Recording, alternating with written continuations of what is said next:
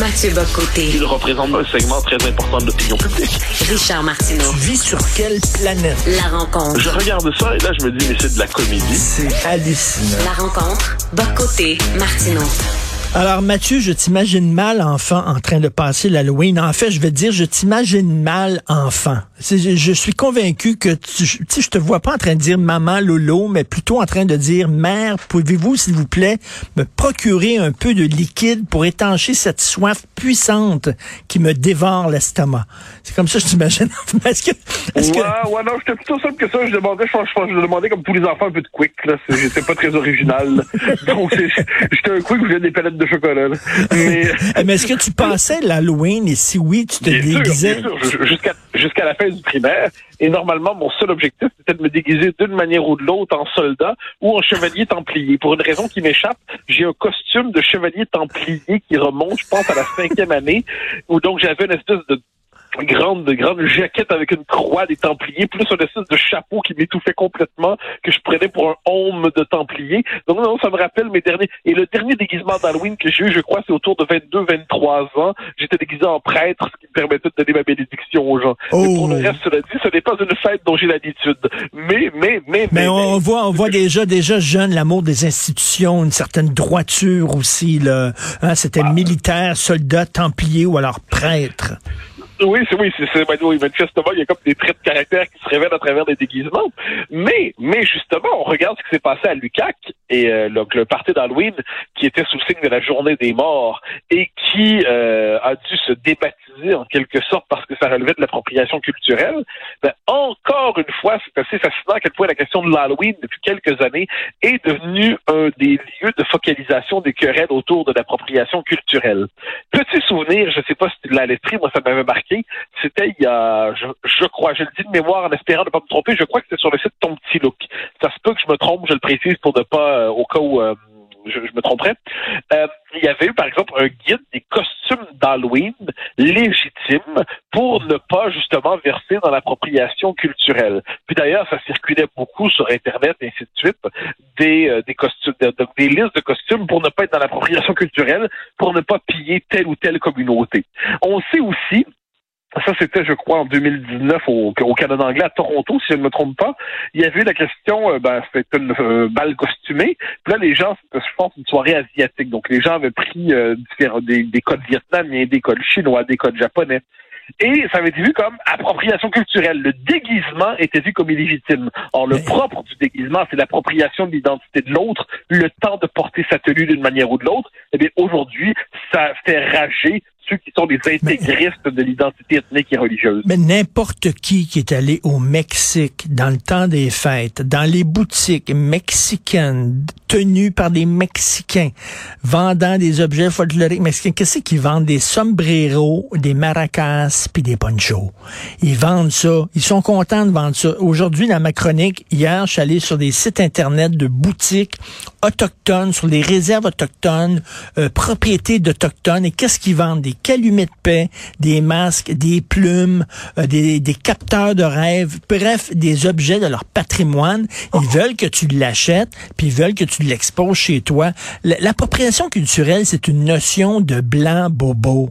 C'est ça? Oui, ben en fait, c'est, c'est assez fascinant parce qu'on nous a chanté pendant trente ou quarante ans les gloires et les vertus du métissage. Et là, qu'est-ce qu'on voit aujourd'hui? C'est que quand le métissage fonctionne, ou d'une manière ou de l'autre, c'est jamais le métissage, c'est toujours à la fois profond et superficiel. C'est-à-dire, j'aime cette mode, j'emprunte ce vêtement, puis au fond des choses, quelquefois, j'emprunte des codes culturels qui nous étaient pas familiers. Bon. Mais ça, aujourd'hui, c'est vu comme une forme de colonie, de, de pillage symbolique et culturel mené par les Occidentaux, et on oublie que chaque culture aime finalement plonger dans son noyau pour offrir une certaine image d'elle-même. Et puis, ce qu'on aime d'une culture, c'est aussi l'image qu'elle renvoie d'elle-même. C'est-à-dire, quand on va en France, on a une certaine idée de ce que sont les Français, une certaine idée de ce qu'est la vie française. Quand on vient au Québec, on a une certaine idée de ce qu'est la vie québécoise.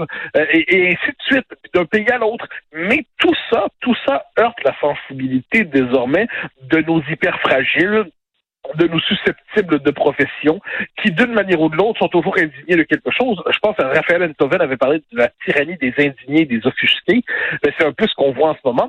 Et de l'autre côté, on a des espèces mais de, de, d'invertébrés absolus qui, à la moindre critique d'appropriation culturelle ou ainsi de suite, disent oh là là, on s'excuse, on n'aurait pas dû, on voulait pas vexer, comment avons-nous pu oser, et ainsi de suite. Donc, c'est cette espèce de...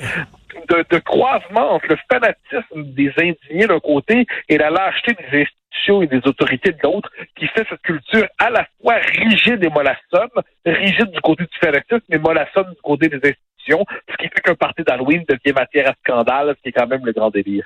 Écoute, on peut-tu juste avoir du fun? C'est ça que j'ai envie de dire. Non, quiconque, quiconque, quiconque n'a pas mis sur sa tête un sombrero lors d'une partie, d'un party fortement arrosé, complètement paf, avec un sombrero sur la tête, une margarita, une margarita dans la main, n'a pas vécu.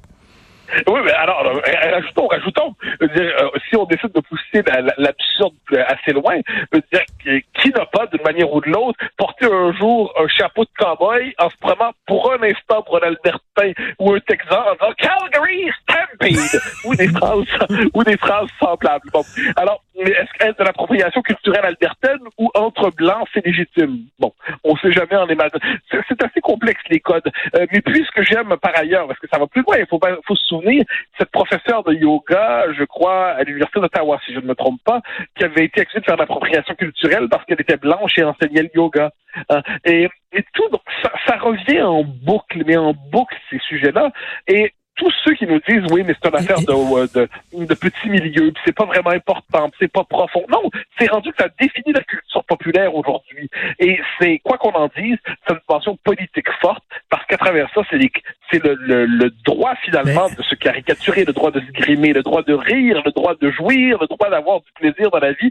Eh bien, tout ça sous le contrôle des nouveaux puritains. Ben oui, mais les règles du bon comportement woke sont complètement débiles. Par exemple, si tu es je sais pas, un chef cuisinier, t'as un restaurant, t'es blanc et tu fais des sushis, c'est de l'appropriation culturelle et c'est pas correct. Mais par contre, si tu es un chef haïtien et que tu fais des sushis, ça c'est le fun parce que tu fais partie d'une culture qui est dominée et non d'une culture dominante. Donc, entre cultures dominées, il peut y avoir des échanges culturels, mais pas, tu sais, un blanc qui fait des sushis, non, non, non. Un noir qui fait des sushis, oui.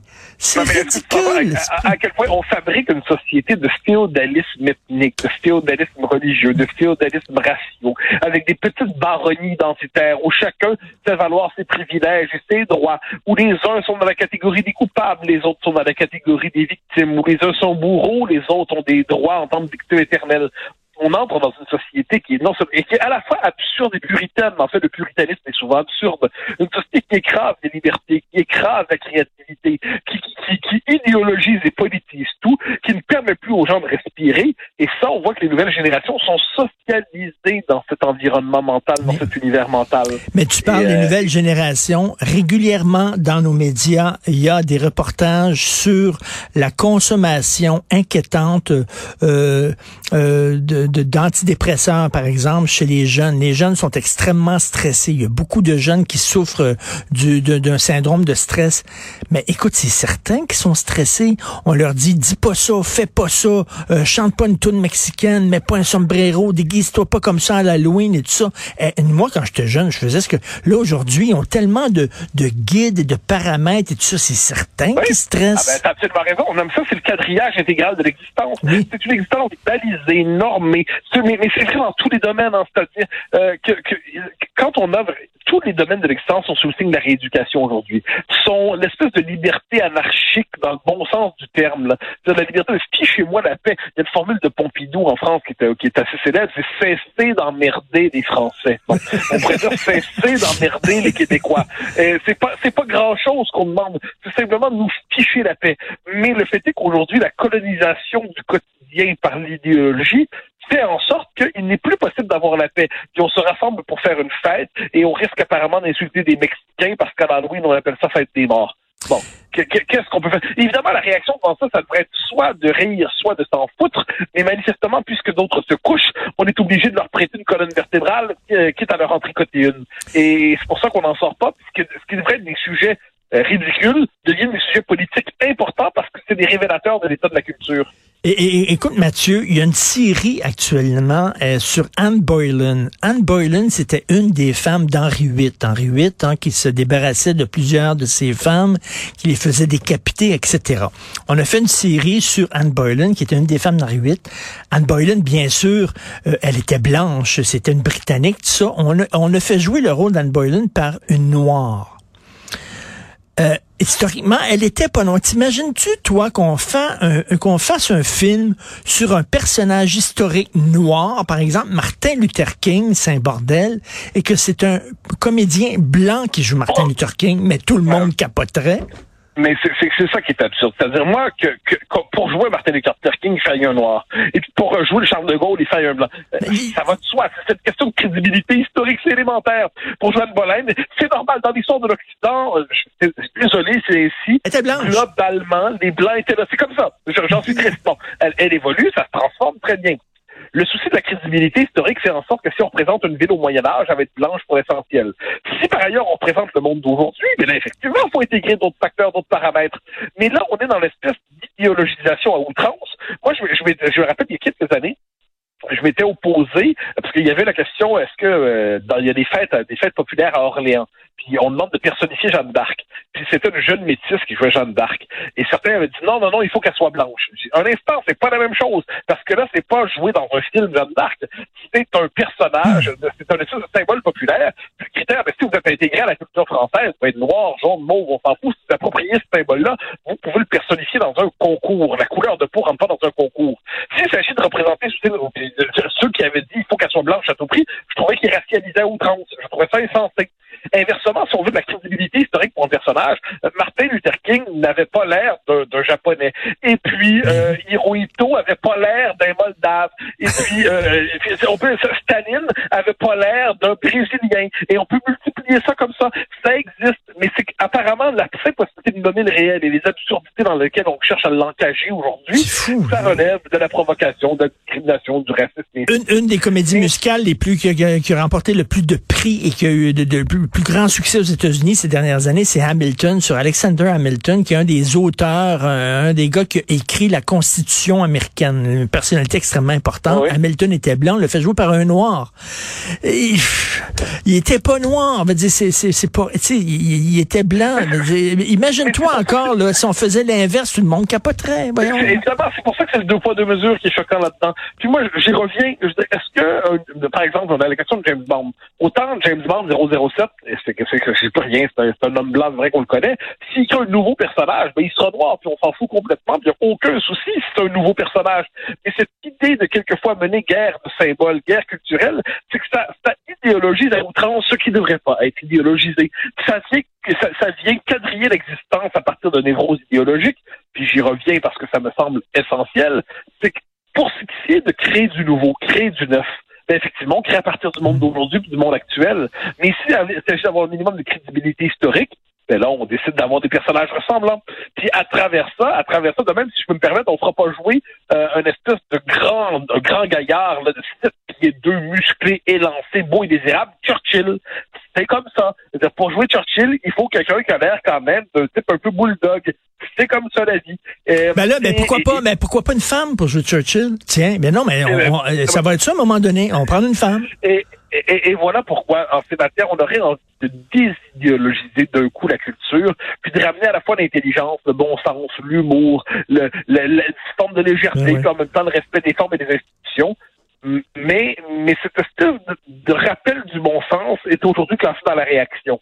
Et c'est pour c'est ça fou. que je suis convaincu qu'on vit dans une des époques les plus idéologiques qui soit. Non, mais les, les plus absurdes, là. Effectivement, un film sur, euh, tiens, euh, Churchill joué par une naine noire. Ce serait excellent, ce serait génial. Et, et, et, et de même que si, si on décidait de faire jouer, pour, poussons ça de la même manière, si on décidait de faire jouer Margaret Thatcher par un grand colosse à l'allure germanique, Ça, ça marcherait pas. C'est comme ça. Mais, mais c'est, c'est, c'est très étrange à quel point, en dernière instance, ce qu'on, notre discussion ici, c'est qu'on cherche à décrypter la folie de l'époque et le fait est que cette folie-là est bien réelle et bien présente et c'est nous qui passons pour fous. Une forme d'inversion des codes de la rationalité. Donc, c'est notre travail, jour après jour, pour chercher à ramener un peu de raison dans la folie présente. Oui, puis ajouter un peu d'humour là-dedans. Merci beaucoup, Mathieu Bock-Côté. Salut, à demain. Bye bye.